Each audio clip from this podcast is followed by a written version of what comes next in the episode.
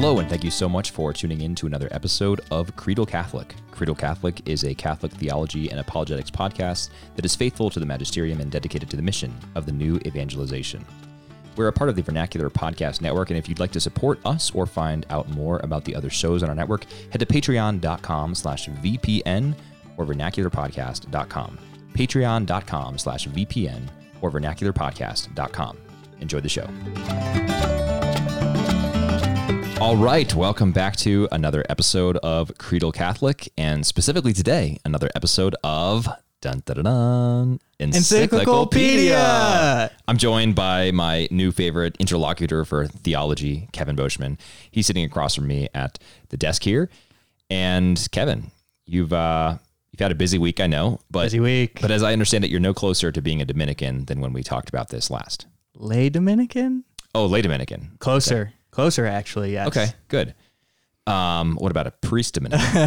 a religious Dominican? Wow. Well, you're always throwing you're always throwing that one at me. It's uh you know, it's funny, but you did prepare me for this. You told me this was did. gonna happen. I did. Um, So you have so you have a witty comeback. All I do not. I do Oh. not have a witty comeback Oh. prepared. But uh, you know, since last week you didn't include me in the conversation with Father Sharapa. I'm not bitter. I don't love Father Sharapa or anything. I mean, how I love Father Sharapa. Right. Great guy, um, great priest, very Mhm. holy priest. Yes. you had a great conversation and uh you know discernment is hard so um So are you are you criticizing me for not inviting you to that conversation? no you, so you're laying a trap for me you're laying a trap for me because you knew that i just couldn't do it because of a schedule Because I did invite you. you're right you're right Well, your scheduling conflict was you've been asked to be the leader of a parish committee that's planning a parish event, right? correct And uh, I have a lot of respect for you with respect to that Oh, wow. because Oh, only with yeah, no, respect to that. only with respect to that. Yeah, don't get carried away here. Uh, Uh, because I think, as we talked about a couple weeks ago, that to me is the true test of leadership. Can you successfully navigate the dynamics of a parish committee. the dangerous waters of a parish committee That's a tall order to head up a parish committee. Oh so, no, I, I'm I'm very fortunate. We have a, a really great team, very invested individuals uh, with a lot of experience. So it's an expedition. We're planning uh, an expedition uh, with Core Expeditions, which is um, a ministry out in Wyoming, uh, and they plan these great trips to um, basically go out in the wilderness and. Uh, it's kind of a leadership thing. You can do rock climbing, rafting, whatever you want to do. They have really experienced guides, and the whole idea is to kind of get people out, uh, out of the city, out of their comfort zones a in little God's bit creation. get them into God's creation, test their limits, uh, see uh, what they can learn about themselves, about other people in the parish, uh, all with a lot of good faith formation going on at the same time. So Is this a multi-day event or is it a day trip? it's multi-day. So uh, this is going to be the second iteration of it. Last year, uh, really this past summer, before I was uh, in Denver and before I was a part of this parish, uh, they had a very successful trip. So they're looking to uh, continue that momentum, and hopefully, I do not stunt their growth too much. so, It sounds awesome. Uh, and Colorado's a great place for it because the mountains are so close. So Yeah, absolutely. Um, it's I think it's going to be great. So it's uh, you know St. Dominic's Parish is putting it on, and uh, if you're in the Denver area, you might uh, see something about it, and you know in the coming months, uh, maybe next early next year, we probably put something out. So St. Uh, Dominic's is hosting it, but this is open to people of all parishes. We're, we're, we're, we're going that direction most likely. Cool. Um, so it just depends. We'll see what the uh, interest is at the parish first. Uh, and then um, anticipate probably opening it up to other members of the archdiocese as well. So Well, I'm interested in if, if it's open to members of the of the neighboring diocese Uh, down, down here in Colorado Springs, well, the little brother of the archdiocese. Yeah, well, Let as a we'll see. I, as a friend of the archdiocese, you might be able to do it. We'll see. No. It's all about who you know. Sure. Well, I am excited to talk about our encyclical topic today, Kevin. But before we do, I I want to do a little bit of critical self reflection here. Ooh, we're getting personal. Yeah. So this past weekend, you were with me. Actually, we were hanging out, Mm-hmm. and uh, I responded to an e- an email on a listserv, and it was it was a poor choice to respond to this email, and it was an even more ch- poor choice to respond in the way that I did. Mm. And the the content was theological, but um, my contribution to the listserv was uh, I would describe it as cheeky rather than like substantive Sure. and scholarly. And uh, I just it, it sort of it, it spiraled out of control and things got contentious quickly and I quickly regretted my action and then tried to tried to calm things down by sending a subsequent one and explaining further what I was thinking, and then basically saying, you know, let's not engage over this. Let's correspond privately if you want to talk more about this, but I don't want to instigate more on this listserv. And uh, yeah, I was just thinking about this. It was it was good. I mean, I'm not. I was not glad that it was happening in the moment, but I think it was good that it did happen because I took away from that that electronic mediums are or electronic media are very difficult channels to have these conversations about topics that people have very strong opinions. Sure. The the uh, nature of this discussion specifically was about Protestant Catholic divides, and uh, and those are those are things that people get very sensitive about. And as Catholics, we need to handle those things with sensitivity and care, always making sure that we're pointing people closer to the truth rather than making them react defensively in a way that draws them further away from it. So, yeah, I think that's that's really good self reflection. What would you say? Like, how how do you think if you could go back in time, how would you handle that situation? Would you just not respond, or I, do you I think, think, yeah, I think I just wouldn't have responded. Yeah. I, I, w- I mean, and, and I think if something needed to be said on that, uh, then I could have said said it. But in this specific instance, nothing needed to be said. it's definitely a temptation, right? Because Yeah, especially when you are uh, smart on a certain topic, or at least perceive yourself to be smart on a certain topic. As uh, you know, I often find out that I'm I'm not as smart on this topic as I thought I was after engaging someone. But uh, you know, it's a temptation because you know, even if if the even if the will is good behind it, like you said, oftentimes email, yeah, sure. um, things like that, just they don't go over that well. Well, and I find that that my pride doesn't let me easily leave a conversation alone. Mm, and you know, I so I can make a cheeky comment which is not constructive, but then if someone else responds with a more serious response about all the ways in which I'm wrong, uh, it's very very difficult for me to walk away from that because I think I can back up what I'm saying, and I really want to, and then it it, it can very easily devolve into this 24 part thread because neither me nor my interlocutor wants to let the other have the last word. mhm. And so it, uh, you know, I ended up, I ended up bowing out of the conversation and there were Oh, good. others who did have the last word. And that was a good, a good exercise in, uh, humility for me to let that be the case because you can't control what people say about you or, or what people think about you. And at a certain point, you just have to, you know, cut your losses when you realize that you're not making any progress. And it was convicting too for me to realize that maybe I didn't handle that in the best way and I could have drawn people further away from the truth rather than towards it, which was certainly not my intent, but perhaps a an effect of my Mhm. misguided action. side effect. Yeah. You know, I think, you know, kind of talking about humility and, and being humble, it's definitely um, a challenge. I'm, cha- I'm struggle with uh, humility, certainly. Um, and, you know, I think we had a really great gospel reading this last uh, Sunday.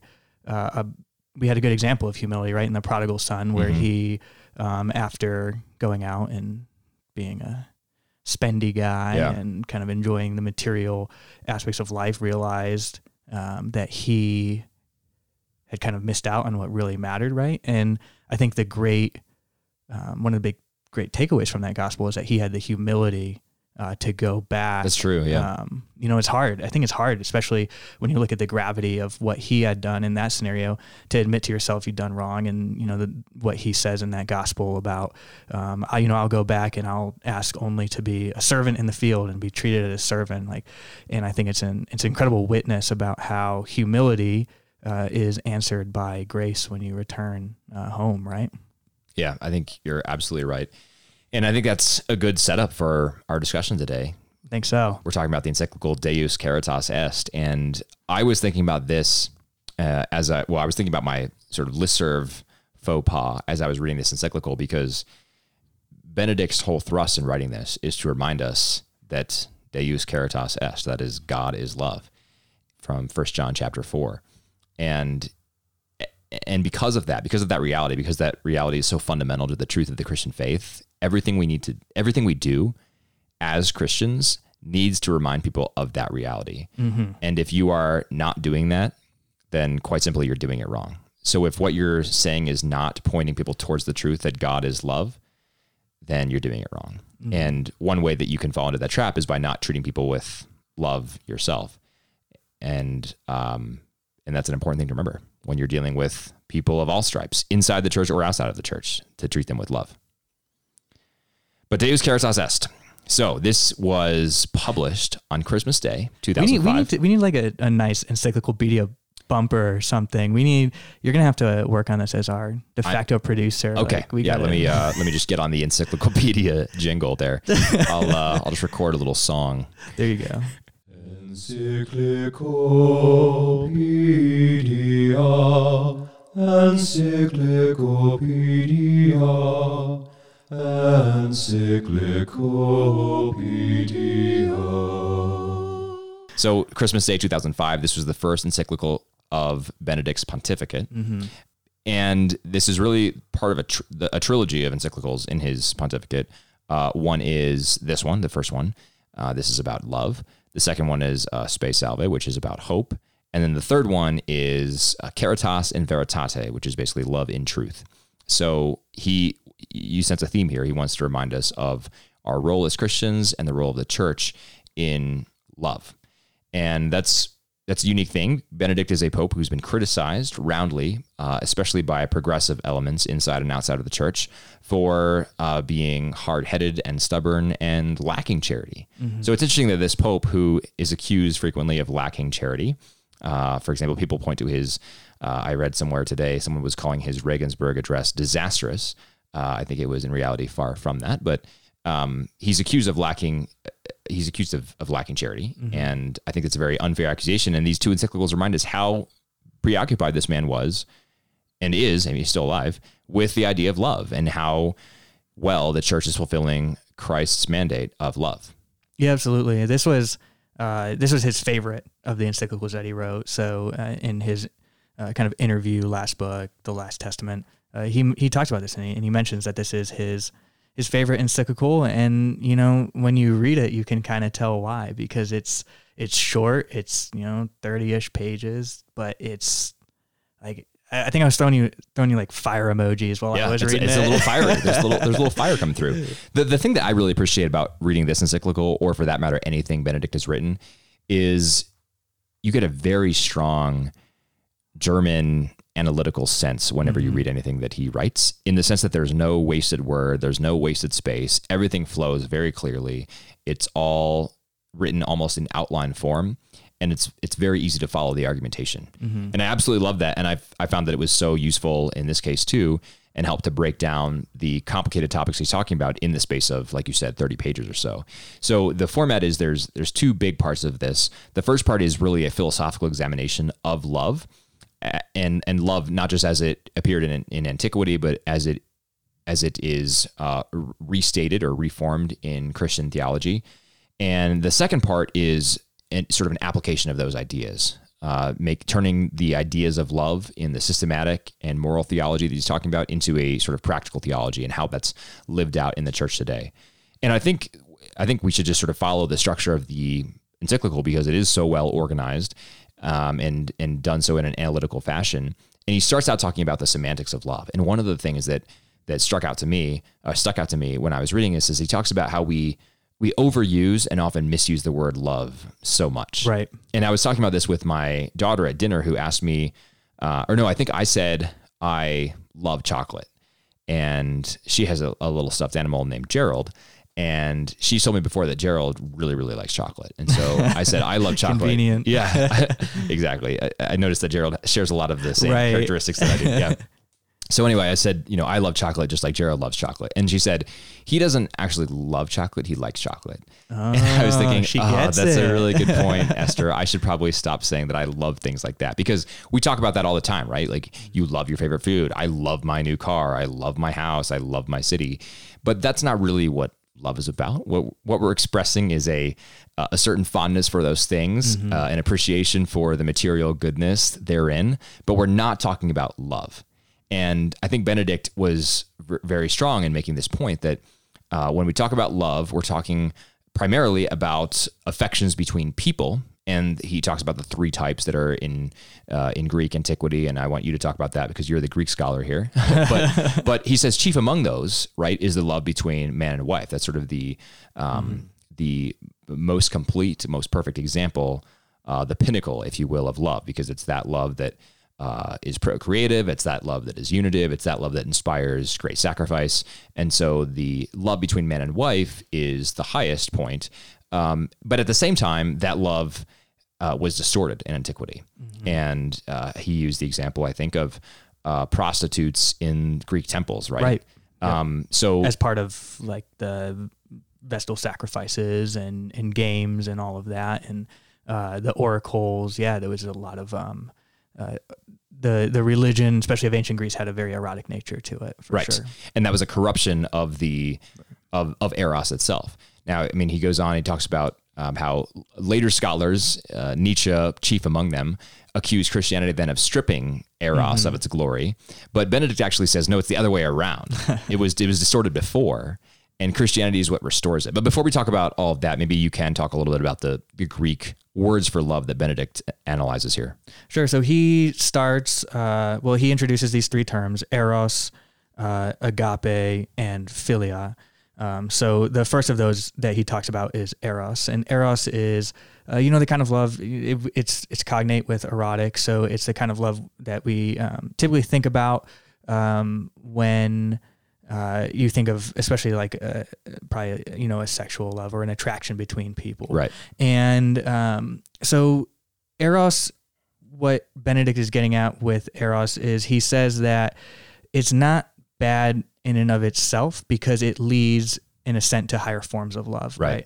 But uh, especially as you alluded to in antiquity, Eros is kind of um, it's misplaced because it's celebrated as a sort of divine power is is what Benedict is saying, and he alludes to some uh, ancient myths and and talks about its place and uh, kind of the reason why uh, Eros even today appeals to us as human beings, and uh, he talks about how there is a kind of a feeling in the human heart that you are not fully complete until you find another half or another part of you.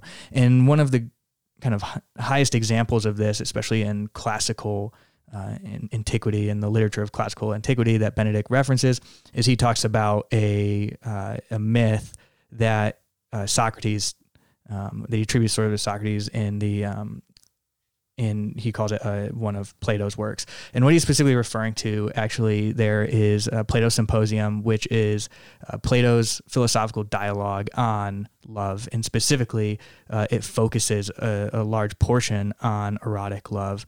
And he talks about a myth, and it's a myth that's told by uh, in this dialogue, told by the poet Aristophanes. So Aristophanes is a uh, poet of uh, and a contemporary of Socrates, so a, a, a frequent interlocutor. And it's interesting the relationship, especially between Socrates and Aristophanes, because you have the philosopher on one end and the poet uh, on the other. So in some sense, you would say you have a discoverer of truth on one end and a creator or manufacturer right. of truth on the other.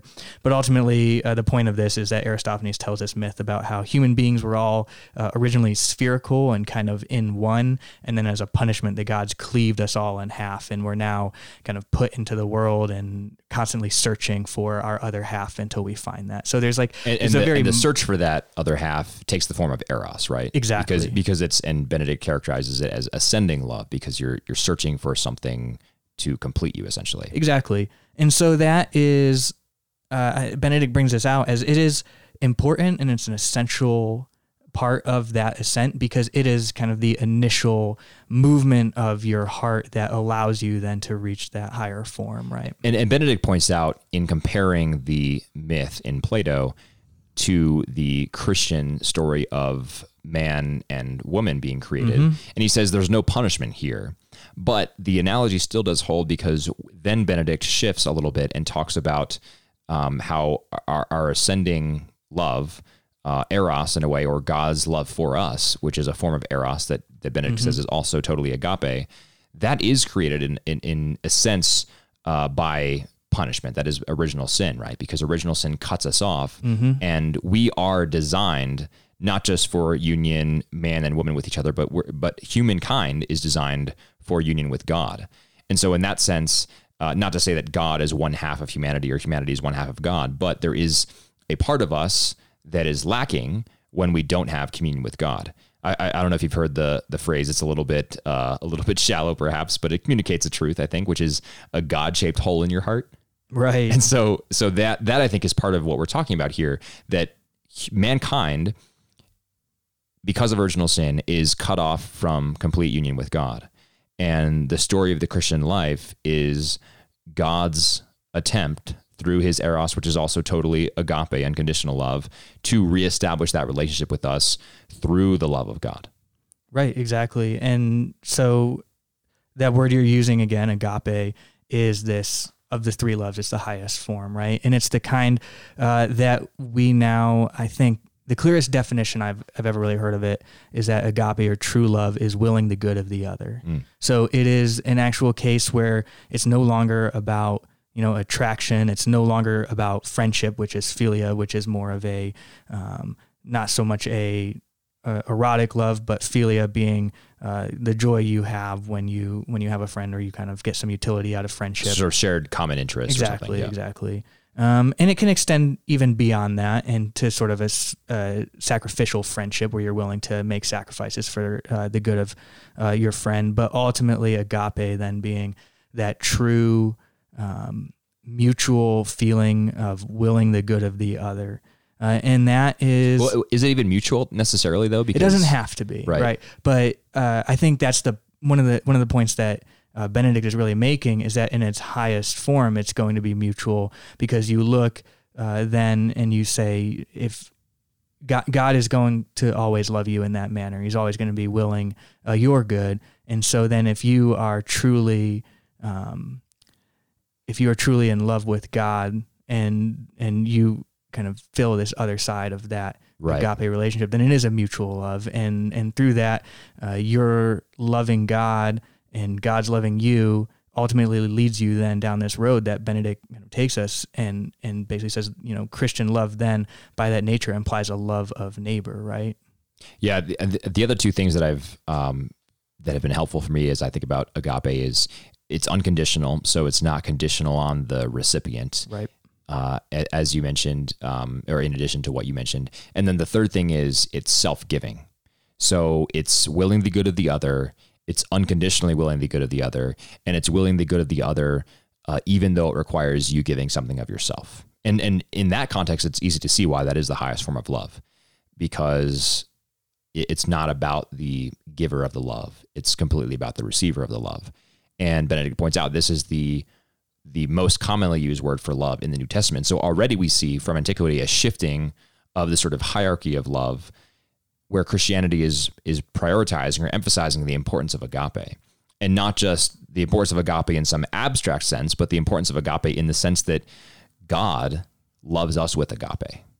And Benedict points out that the love of God is eros because it is designed to uh, help us ascend and it is, is designed to help us complete the part of us that is missing. But it is also totally agape in that it is unconditional, in that it is God giving uh, of Himself, and then we get to the the incarnation. Right. Yeah, absolutely. And it it it always reminds me of you know the famous Augustine quote at the beginning of the Confessions uh, about restless hearts, right? Because it goes back then to just what the quote is: "Our hearts are restless until they rest in Thee." Right. right, and it captures this in the sense that your heart is restless because you have this attraction towards God, and because like it's it's the eros that God is is using to try to draw you near to Him, and then This is a much more eloquent quote than the God-shaped hole in the heart, right. but it gets at the same idea. It does. And and then it's you know until it finds its rest in you. And Benedict hits on this when he talks about uh, agape then being uh, true love in the sense not only of being exclusive, so exclusive in that you know you love God fully and wholly and exclusively, uh, but also that it's eternal, right? It's forever, and that's that's what what moves it especially away from eros, which oftentimes is uh, temporal, is sometimes uh, at the mercy or at, of, of an individual whim where Right. you know you're in a mood or or in a bad mood or a good Mhm. mood or whatever but true agape is is completely devoid of that um, kind of temporal element. And so benedict says that then this does leave you know love truly agape truly to be an ecstasy but not in the momentary sense. It's not as he calls it a moment of intoxication intoxication but it's a journey. It's it's your complete movement uh, out of an inward looking love to an outward looking uh, love towards God, and then that brings you then to that um, kind of ultimate point is if you're going to love God eternally, you are going to have a moment where you are going to be moved in love towards neighbor, and that's going to stay with you, and it's going to characterize uh, your activity from that point forward. Yeah, that's a great point because he talks about this this idea in the encyclical at length, and he uses the word encounter. Mm. So the love of God is not a static thing that simply exists and is there for us to access, but it's rather a dynamic thing that moves us to action and with which we can actually engage. And because that's the case, because the love of God represents or presents us with an opportunity for encounter, we come away from that encounter changed. And so when God approaches us with his love and we respond um, to the love, we will not remain unchanged. You know, a couple weeks ago, um, one of the pastors at my church gave a, a homily at daily mass, and he made a great point that I'd never thought about before, and that's that the magi, when they come to visit the child Jesus, they even under threat from Herod, right? They they go to Herod and um, they find out that basically he is uh, wanting to kill baby Jesus. And so they, they fear for their lives from Herod. And so they go to visit Jesus and then they return by another way. And so I've always read that as, oh, they were afraid of Herod, so they returned by another way. But um, his point in the text was no one encounters Jesus and remains the same. So we Mm, always wow, that's incredible. we always return by another way, right? That's incredible. and yeah. so the same the same for the magi and i want to i want to read this passage uh, very briefly from benedict benedict's encyclical here where he talks a little bit about this um, sort of eros from god that pulls us and the agape that uh, transforms us um, and he talks about uh, something that pope gregory the great said uh, long ago. So Benedict writes In the account of Jacob's ladder, the fathers of the church saw this inseparable connection between ascending and descending love, between eros, which seeks God, and agape, which passes on the gift received. In that biblical passage, we read how the patriarch Jacob saw in a dream, above the stone which was his pillow, a ladder reaching up to heaven on which the angels of God were ascending and descending. Isn't that interesting? A particularly striking interpretation of this vision is presented by Pope Gregory the Great in his pastoral rule. He tells us that the good pastor must be rooted in contemplation. Only in this way will he be able to take upon himself the needs of others and make them his own. And there's a, a Latin phrase that I, I am not even going to try to pronounce. St. Gregory speaks in this context of St. Paul, who was borne aloft to the most exalted mysteries of God, and hence, having descended once more, he was able to become all things to all men. Uh, and he references 2 Corinthians 12 and 1 Corinthians 9. He also points to the example of Moses, who entered the tabernacle time and again, remaining in dialogue with God, so that when he emerged, he could be at the service of his people. Within the tent he is borne, this is a, a quote, within the tent he is borne aloft through contemplation, while without he is completely engaged in helping those who suffer. So that gets at the heart of what you were saying just now, Kevin, that the this encounter is what changes us. And the eros that seeks God uh, then enables the reception of the agape, which is totally self-giving and it's transformative for the life of the Christian, and then it has very real implications for the life of the church. And there's no better example of this type of love than that of Jesus Christ. Yeah, and that's why uh, that's why Benedict says towards the end of this first uh, section, he talks about how you have to constantly return to the wellspring of love to be uh, rejuvenated, to be able to um, again eliminate that temporal aspect and make it a truly eternal love. You have to return to that wellspring constantly, and that wellspring is Christ Himself. Right. And, So you could say we, he's and basically telling you return to Christ himself? he- he's telling you to go to confession and to the Eucharist. exactly to go to communion. the Eucharist. um, yeah. So before we talk about Jesus Christ, the incarnate Son of God, and how He embodies love, I just want to make a couple points because Benedict has this great section in the first part called the newness of biblical faith, and he makes a couple of really profound points here. I think in distinguishing Christianity from all that has gone before it and all that has come since, he says there are basically two key ideas. One is that there is one God who is the source of all that exists. Now, you might say that's not super original. Well, at the time, it was pretty original, right? Judaism was monotheistic, uh, unlike all of the religions that surrounded it, right? It was much more common to be in some sort of polytheistic uh, civilization. Right? In in in civilizations, polytheistic civilizations, where love was one of the divinities. Right, exactly. time, exactly. So Judaism and then obviously Christianity is distinctive in saying there's one God. Now, since that time, obviously, Islam is also a major monotheistic religion. It also says there's one God, the source of all that exists. And it, it actually criticizes Christianity, of course, for being polytheistic. And it's because uh, Islam misunderstands the doctrine of the Trinity and all these things. But that is a very unique thing that there's one God who's the source of all that exists. Now, the second thing that Benedict points out that's unique to Christianity uh, and this is not this is also found in Judaism, but it is uh, communicated more fully and more perfectly in Christianity. That is the fact that this God is love. So, and he uses the word logos, which is the word that is in the beginning of the Gospel of John. In the beginning was the Word. The logos is the source that all source of all that exists, but also the organizing principle of all that exists. And what is the organizing principle of all that exists? Well, First John chapter four verse eight tells us that that organizing principle is love, right? So the the logos is actually love. And so when the logos becomes man incarnate, that man is love and that man is the most perfect and most visible example of love. And so these two insights about Christianity are really important because no other religion can say those things about its claims. Mm-hmm. That there's one God who's the source of all that exists and that that one God is love and loves man right? Right. He loves his creation. Right. He doesn't. He doesn't simply demand uh, obedience or submission from his creation. Uh, he doesn't demand uh, obedience contrary to reason. He loves his creation and, and, has ordered his creation in a way that makes himself accessible to his Mm-hmm. creation. That's the newness of biblical faith, as Benedict describes it. And so, in th- in that context, I think maybe we should talk about now the incarnation. Jesus Christ, God made man. Yeah. So in, when when we look at the incarnation, uh, one of the great portions of the incarnation that sets it away again, this new biblical way of life that sets it apart from uh, ancient religion and ancient society is uh, when you look, especially in mythology, Greek mythology, Roman mythology, you know the gods frequently descend from from the heavens, from their place on Olympus or Right. or wherever. So, in, so in Uh, that sense, Jesus coming to earth isn't totally unique. It's not completely novel. in, in that sense, Yeah. Right.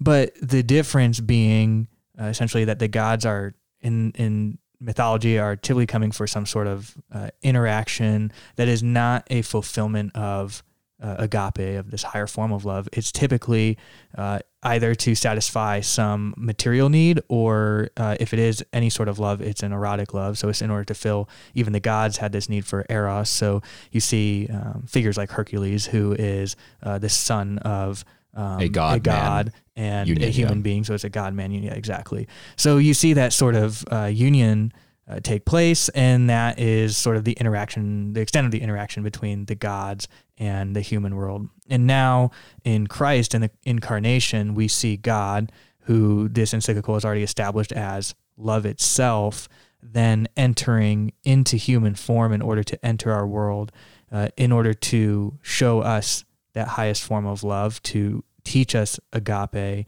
to teach us uh, the meaning of agape, to show us how to live uh, a life of agape, and then uh, directs us to fulfill it through uh, the ministry of Christ, which is ultimately the ministry of love towards your neighbor.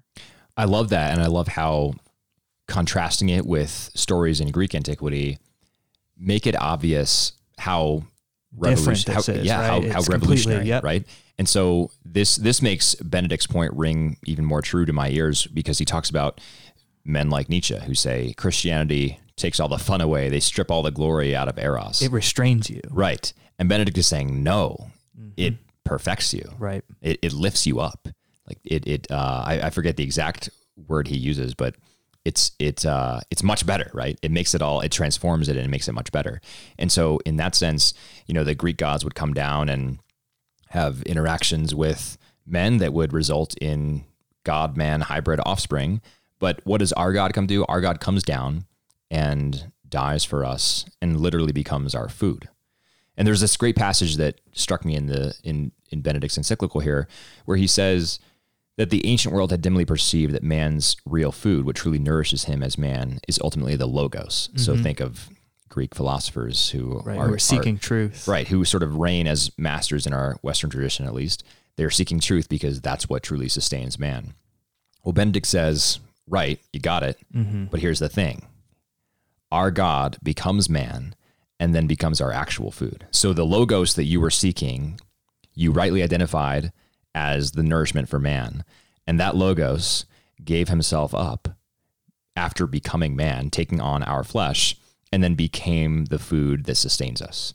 So we have the God who creates us, and then we have the God who voluntarily gives himself up for us so that he can then nourish us. That's that's super powerful and that's totally unique and you won't you won't you won't find any other religion in the history of the world that says that.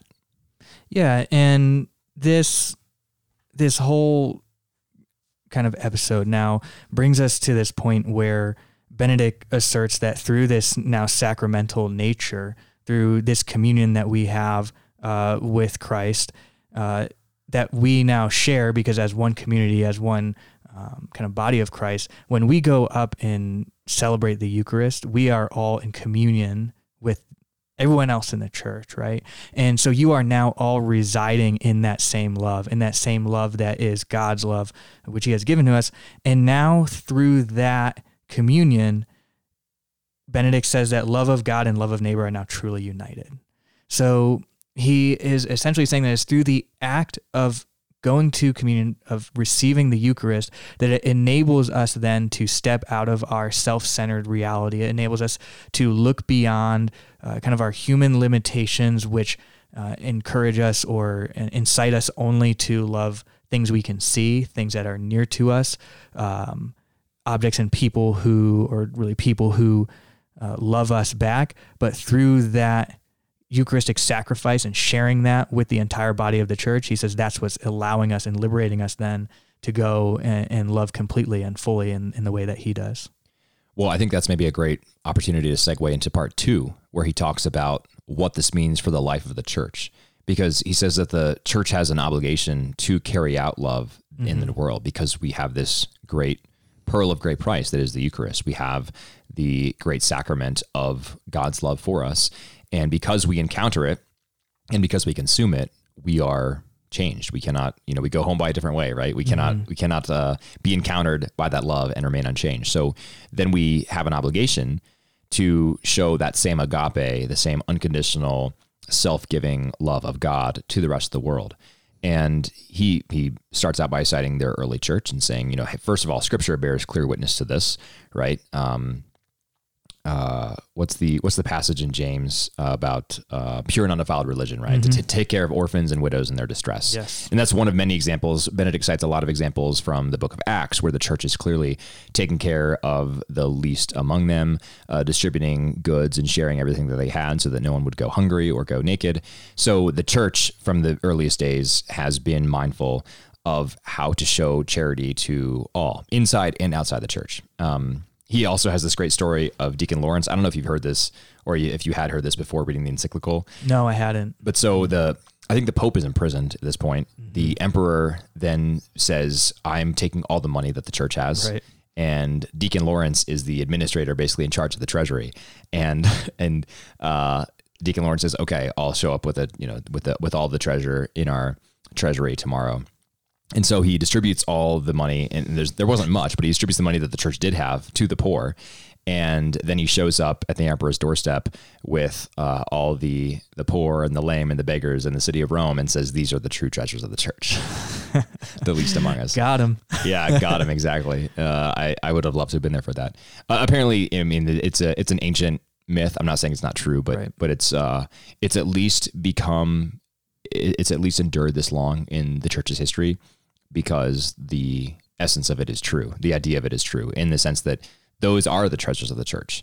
So whether or not Deacon Lawrence was able to pull off a dramatic uh, a dramatic own of the emperor in Rome is sort of beside the point. It's a great illustration of what the church has always viewed as its treasures, and, and that's that's the poor, the sick, the needy, the people to whom we can show the most love. Right, and Benedict says that you know very specifically. He says charity is the responsibility of the church, and he uh, kind of with the the Deacon Lawrence story, he talks about how the example of charity is something that then, because it was so powerful, um, then was sort of co opted by secular authorities as well, right?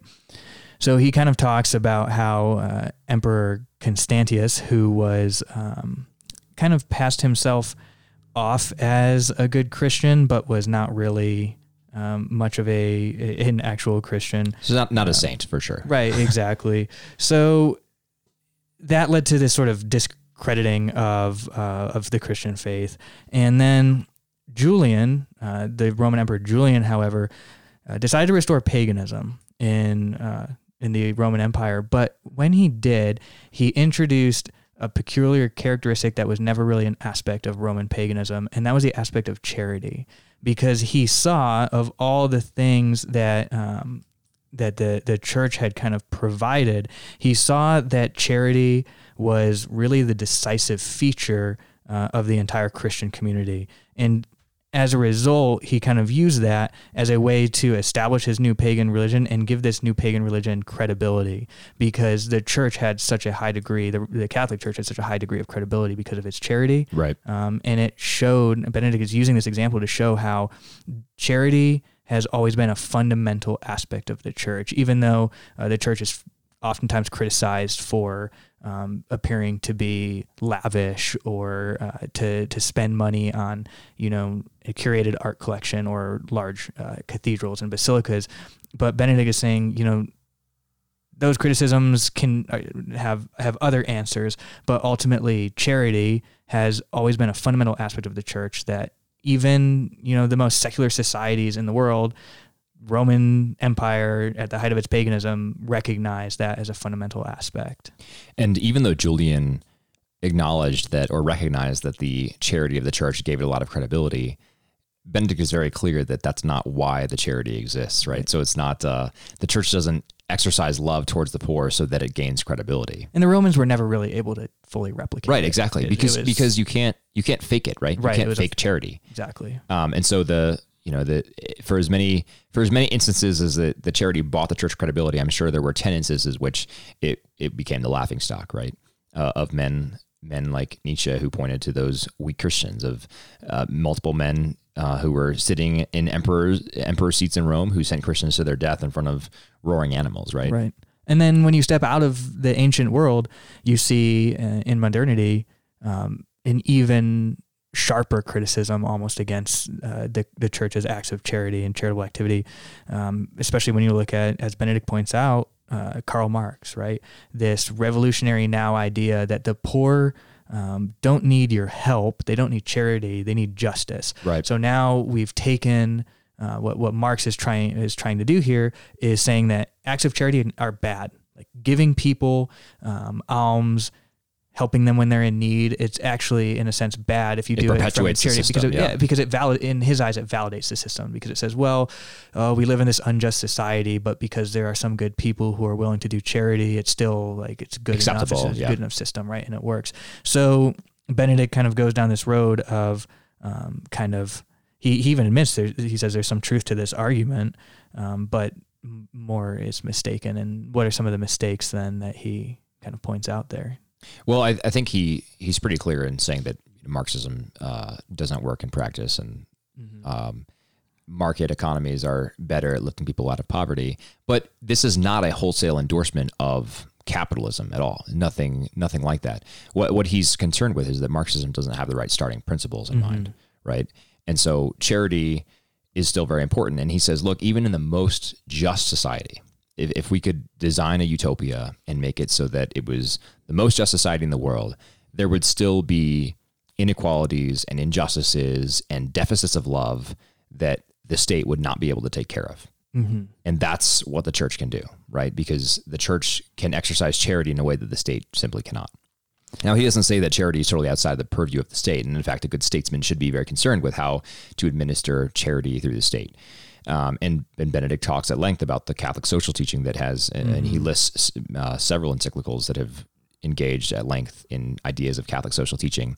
But he says, again, unique to Christianity is this idea that from the words of Christ, render unto Caesar what is Caesar's and unto, unto God what is God's. So he says the church has a place in the in the temporal uh, in the temporal affairs of the world, but the church is not the state, and the right. church should never be in the role of the state. And he specifically says that you know the role of the state is or at least the aim of a state is to create a just social social order right? And that ultimately the ordering of a society and a state is the central role of politics not the the church right? But i think what he he does here that is particularly powerful is he admits that sort of temporal authority but then comes back and says but if charity is the responsibility of the church, and ultimately love is going to be the responsibility of the church, then the way that the church plays a role in this ordering of society is not through the direct involvement in the ordering of the society, it's through the moral education of what justice is and towards what ends it should be oriented. Right. So it's not the place of the church to say, you know, this political system or that political system is going to get us to um, the the social state that we are aiming at, the just social state we're aiming at. But it is the role of the church to inform politics and the state as to what that end state actually looks like. Yeah, I totally agree. Um, and I think I need to correct myself. I said that he was pretty clear on market economies. I don't think he actually mentions that in this. I think I'm confusing it with a different book I was reading last night Mm. from another Catholic thinker uh, who is not a pope. But I don't want to uh, give the impression that Benedict was making this a polemic about Right. capitalism because that's not at all what it is. And he mentions Marxism very specifically, but it's it's because of the underlying ideology of Marxism. It is not a capitalism versus Marxism discussion. Right.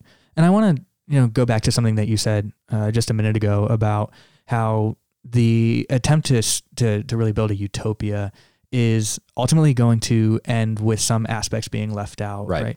And uh, we saw this also in Plato. So Plato's dialogues, uh, if if you spend much time reading them, one of the things that uh, begins to strike you, especially if you have a great professor who kind of points them out to you, as I did. Um, but one of the things that starts to strike you is that Plato's dialogues are almost as notable for the things he leaves out of them as what is included in them. So when he talks about, uh, for example, in his sort of philosophical utopia, the republic, um, the ideal society, the the virtue that is completely left out of that society is love. Mm. The virtue that is left out in this case, since it is a Greek writing, is eros. So there is no marriage. Uh, children are ripped away from their families at a very young age and become wards of the state. Uh, people don't love each other. There's no charity. There's no uh, goodwill to outside societies because to do so is taking away from the utopia itself. Right, right. So it raises very you know significant questions about what Plato is really telling us in that, and why um, certain schools of Platonic thought, uh, which uh, frankly, just to admit a bias, I particularly subscribe to, I find them to be uh, more persuasive than some of the others. But they basically say that the republic, while sort of a philosophical idea, is also a warning, and it's a question to us, like this is possible. And I think socialism, Marxism, is an attempt to uh, put into practice many of the things that Plato outlined in theory uh, in the Republic. And we kind of see the destruction of the individual, right? When you look at Soviet uh, society Absolutely, yeah. or communist Chinese society, you see the destruction of the individual. You see, um, in some cases, you know, a lack of charity and and love um, is kind of there's an attempt to stamp it out. It ultimately, I think, wins out in the end. But it what what those dialogues do for us and, and what they present to us is they ask us a question what are we willing to sacrifice for a quote unquote perfect society for our perfect material society are we willing to sacrifice virtues like love uh, and i think the resounding answer of humanity is no because you know as human beings who are bound to god we can't live without those things Yeah. Yeah, that's really well said. And uh, I, I like your take on the Platonic dialogue of the Republic. yeah I, I think that's good. And uh, I also like what you said it's really not my take it's someone much Uh, smarter well, than my I, I- take I like the way that you've, uh, that you've i've absorbed it yeah, I like that. Um, it's news to me. So how about that? I I think you're right too that this you know the, the concern is about the destruction of the person, right? So I think the destruction of the individual is a little bit misleading because Christianity is Mm-hmm. Sure. not really about the individual, but we are concerned about the person, and we're concerned about the person because well because God is concerned about the person because God created the person because the person bears the image of God, and because this person is totally perfectly and uniquely loved by God. And so whenever you have a system that attempts to destruct or deconstruct or diminish the person, that's a serious problem. And that's Benedict's concern here. It's it's not um, it- it's not about holding up capitalism. In fact, he he mentions I think only subs- subsidiarity. I don't think he mentions uh, capitalism. Like I said, I amended my previous comment. Um, but he does talk about some of the challenges of of modern day. He talks about mass interconnectedness and Mm-hmm. technology, and he says, "Look, this has enabled some good stuff, and that's certainly true. It's also Right, uh, like the, the wide-reaching humanitarian aid. Exactly, Great yeah. example of something that you know, modern globaliz- globalization has provided. Exactly. It's also uh, provided some problems, right? Uh, civilizational friction. Uh, not to mention, I mean, now we're we're even more acutely aware than we were in 2005 when he wrote this. So 14 years later, we're aware of how much of a problem screen time is for kids, right? Or or for adults. You know how glued we are to our phones and how much that distracts from love of neighbor. So that's one. Um, increased cooperation between the church and the state agencies. Um, another one that that has good and bad things, right? Because state agencies and the church, when working together, can provide massive amounts of good. But there's also uh, the opportunity for increased friction because sometimes state agencies want to do things that are not in accordance with how the church does charity, right? So I, I think, for example, of um, Melinda Gates, who's been a big proponent of uh, sending condoms to Africa and uh, using that as a main uh, tactic for reducing HIV and AIDS on the continent. The church says no, we're not going to distribute condoms, right? And so there there is uh, friction like that this, that can sometimes rise between the church and uh, either non you know big big NGOs like the Gates Foundation or or state agencies. Um, and there's the, the anti culture of death, and I think he rightly calls it an anti culture because culture, just think of like cultures growing in a lab, uh, you you cultures are life, right? You grow cultures, uh, you cultivate a garden. The root of culture is all about life. So he rightly calls it an anti-culture. And here he's talking about um, not just things like abortion and euthanasia, although those are the most flagrant examples, but also like we're talking about a society or an ethic that devalues the human person. Um, Sally and I on our other other podcast vernacular talked with Charlie Camosy, who's a philosophy professor at Fordham University, and he has this new book about a culture of encounter. But he talks a lot about this idea too, this idea that we can devalue the human person um, for the sake of a better society, and that's just devastatingly bad for society, and it's completely antithetical to the church because it's an, it's antithetical to the love of God. Mm-hmm. Yeah, and you know, ultimately, uh, Benedict kind of rolls this up, and he talks about kind of three essential elements of Christian and ecclesial charity. Um, the first is that it, it responds to an immediate need, right? In specific circumstances, you feed the hungry, you clothe the naked. This is the specific injunction that's provided to us by Christ. Go and do these things. It's not some abstract, oh well, let's try to order you know things towards justice, and then hopefully people will get fed. No, so, someone's hungry, go feed them feed them first, Right, right? right. That is the act of that that it has to meet that immediate need. Second is that it's supposed to be completely independent of parties and ideologies, which I think is exactly what you were just going after, right? Right. Is if you are being informed by your charity is informed by this desire to um, you know conform to some political idea, ide- ideology or to um, you know it's kind of a popular term you know back re- uh, not not too long ago they talk about immanentize the eschaton like bringing Right, right. the, the That's an Eric Voegelin phrase, yeah. exactly bringing the perfect end state into the world or like bringing the, the kingdom of of God down into the the kingdom of of of earth um, but ultimately it should be devoid of those sorts of, of things it should come from a true wellspring uh, of love, right? And then finally, uh, the last one he talks about is that it should be a means. Uh, I'm going to use uh, Benedict's exact words. He says it cannot be used as a means of engaging in what is nowadays considered proselytism.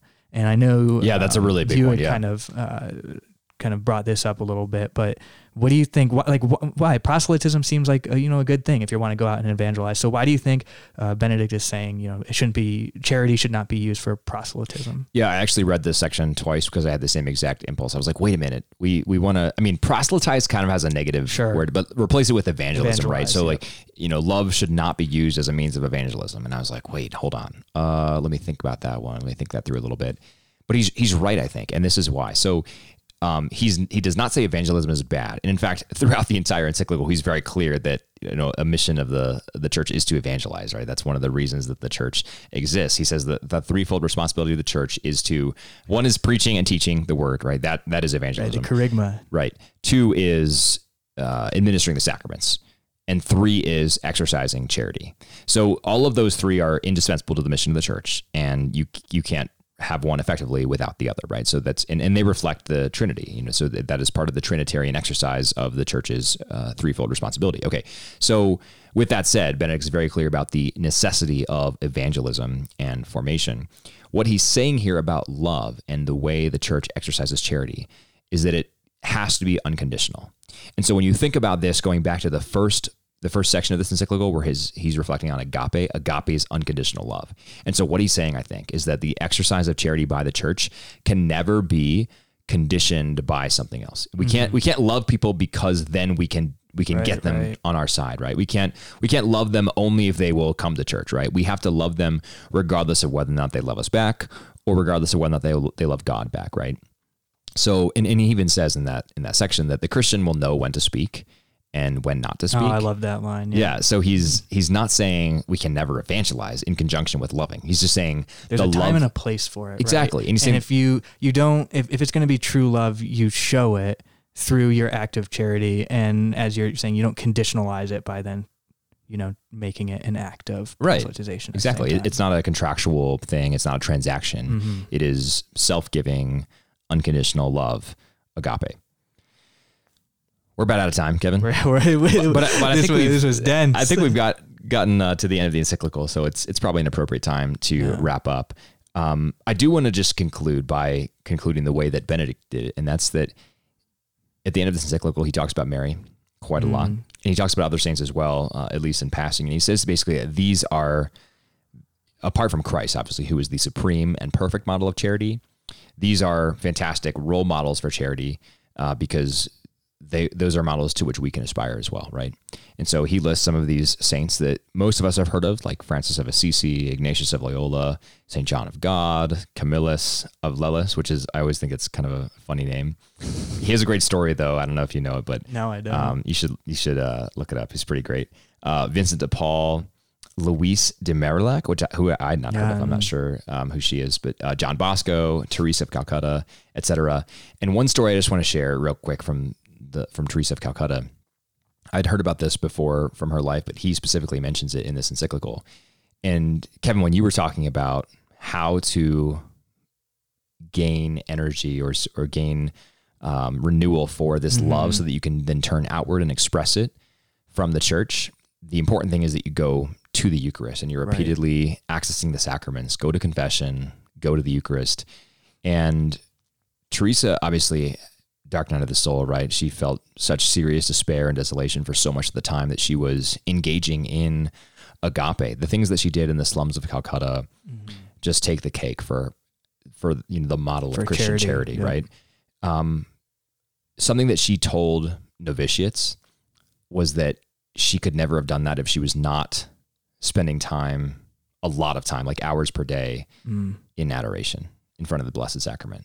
So it was it was her adoration of Jesus Christ truly present among us in the Blessed Sacrament that enabled her outward charity towards other people, even when she really wasn't feeling it. And for much of her life, she wasn't feeling it because she experienced such dark Right? You have to love to be loved, right? Right. And if you're, you know, if you're in a place where you know maybe you're you're not feeling particularly loved right now, go to confession. Mhm. Because even if you don't need it by definition, right? Even if you don't have mortal sin on your soul, go to confession because you will feel. I can't say that you're going to feel better per se. You're not going to all of a sudden be happy. You're not going to walk out. Um, but there is nothing more consoling than the words of absolution. There is nothing more consoling than experiencing that true of unconditional love that's bestowed upon you, that grace and confession. And, um, you know, I think uh, back to even if you haven't been in a long time, I'll kind of give a personal example, which is rare for me, but, but, you know, there are two, two occasions I can really think about in kind of my adult Catholic life. And when I think about that, I really mean in my 20s where um, I was not really uh, devoutly practicing. It was kind of sporadic practicing, if you want to call it that. And two separate occasions, I when I went to confession, I got to the opportunity to go there and you know kneel and say, "Bless me, Father, for I've sinned." It has been and a number, and then the next word was years since my last confession, and that's always hard. But we're so blessed um, because the priests uh, who who I went to in those in those cases really modeled our gospel story again, bringing it back to that gospel story. The first words they said to me were "Welcome home." So I would implore you, you know, come home. The church is waiting for you. So powerful. I, I too, uh, like you were saying, it just it, it almost gives me chills when I'm in the confessional and I finished. I, you know, I finish uh, just spilling my soul and talking about how terrible I am, right? And then you hear God, the Father of mercies, and it's just like it just it just it just centers And how you, can right? you not? a- a- After that, how can you not go out and love others? How can you not, right? I totally agree. Yeah. So, and, and I think just to, to, to, to wrap this all up, thank you for that story, Kevin. It is inspiring. And I encourage all of our listeners to go to confession if you're not doing so regularly already. We, we serve a God who loves us. hmm That's the essence of this, right? So this, the encyclical is not called the church is responsible for loving. Right. That's not what I mean. That's a big part of it, and that's the case because that's a response to the actual title of the encyclical. But the encyclical is about our God, and our God is love, and He's not eros and He's not philia. He's agape. He loves us unconditionally, regardless of what we do, and He doesn't need anything in return for that love to be real. That love is real, and we can respond to it, and we need to respond to it. So do that. Participate in the sacraments. Love others. Love others. Go exercise charity in the world. And thank you so much for listening to Creedal Catholic. We'd love it if you give us a review on Apple Podcasts. Uh, we got a one star review. Did you know that, Kevin? Well, we didn't because that That's true. predated me. So That's that's, true. on you. I got I- a perfect I got- record still. I got a one star review. Um, I'm just gonna. They didn't leave any any words, so I'm just gonna assume that they were confused on the rating system, and we're just thinking, you know, one star is superior, and five stars is is you know, it's it's like it's like a one through five system where one is the best, five is right. the worst. Um, but yeah, so we got a one star review. And in that vein, email us if we fraternally correct us and email us. So we would we would love. I mean, constructive criticism is always welcome. Yeah, constructive criticism or just questions. We'd love to take some questions from you if you have any questions for us. It doesn't have to be on this, it could just be on any topic in theology. If we don't know the answer, we'll research it for you and uh, talk about it on the show because we love to find out the truth as well. So, creedal Catholic at vernacularpodcast.com. Go leave us a rating or review on iTunes. Five stars only, please. a creedal Catholic at vernacularpodcast.com. We'll be back. Uh, I have a, an interview coming up next week with uh, an interesting guest that I'm excited to release, and we'll be releasing that. Kevin wanted to be there for the conversation. I wanted him to be there as well, but right now we're limited. We only have two microphones. Two microphones. And uh, we need three to have him here for an interview with the guest. So, but in the meantime, we'll be prepping the next episode of Encyclopedia, and uh, we we'll have another episode coming out soon. But if you have any topic suggestions or you want us to talk through a specific encycl- encyclical, let us know as well. Creedal Catholic at vernacularpodcast.com. Thank you so much for listening, and God bless you.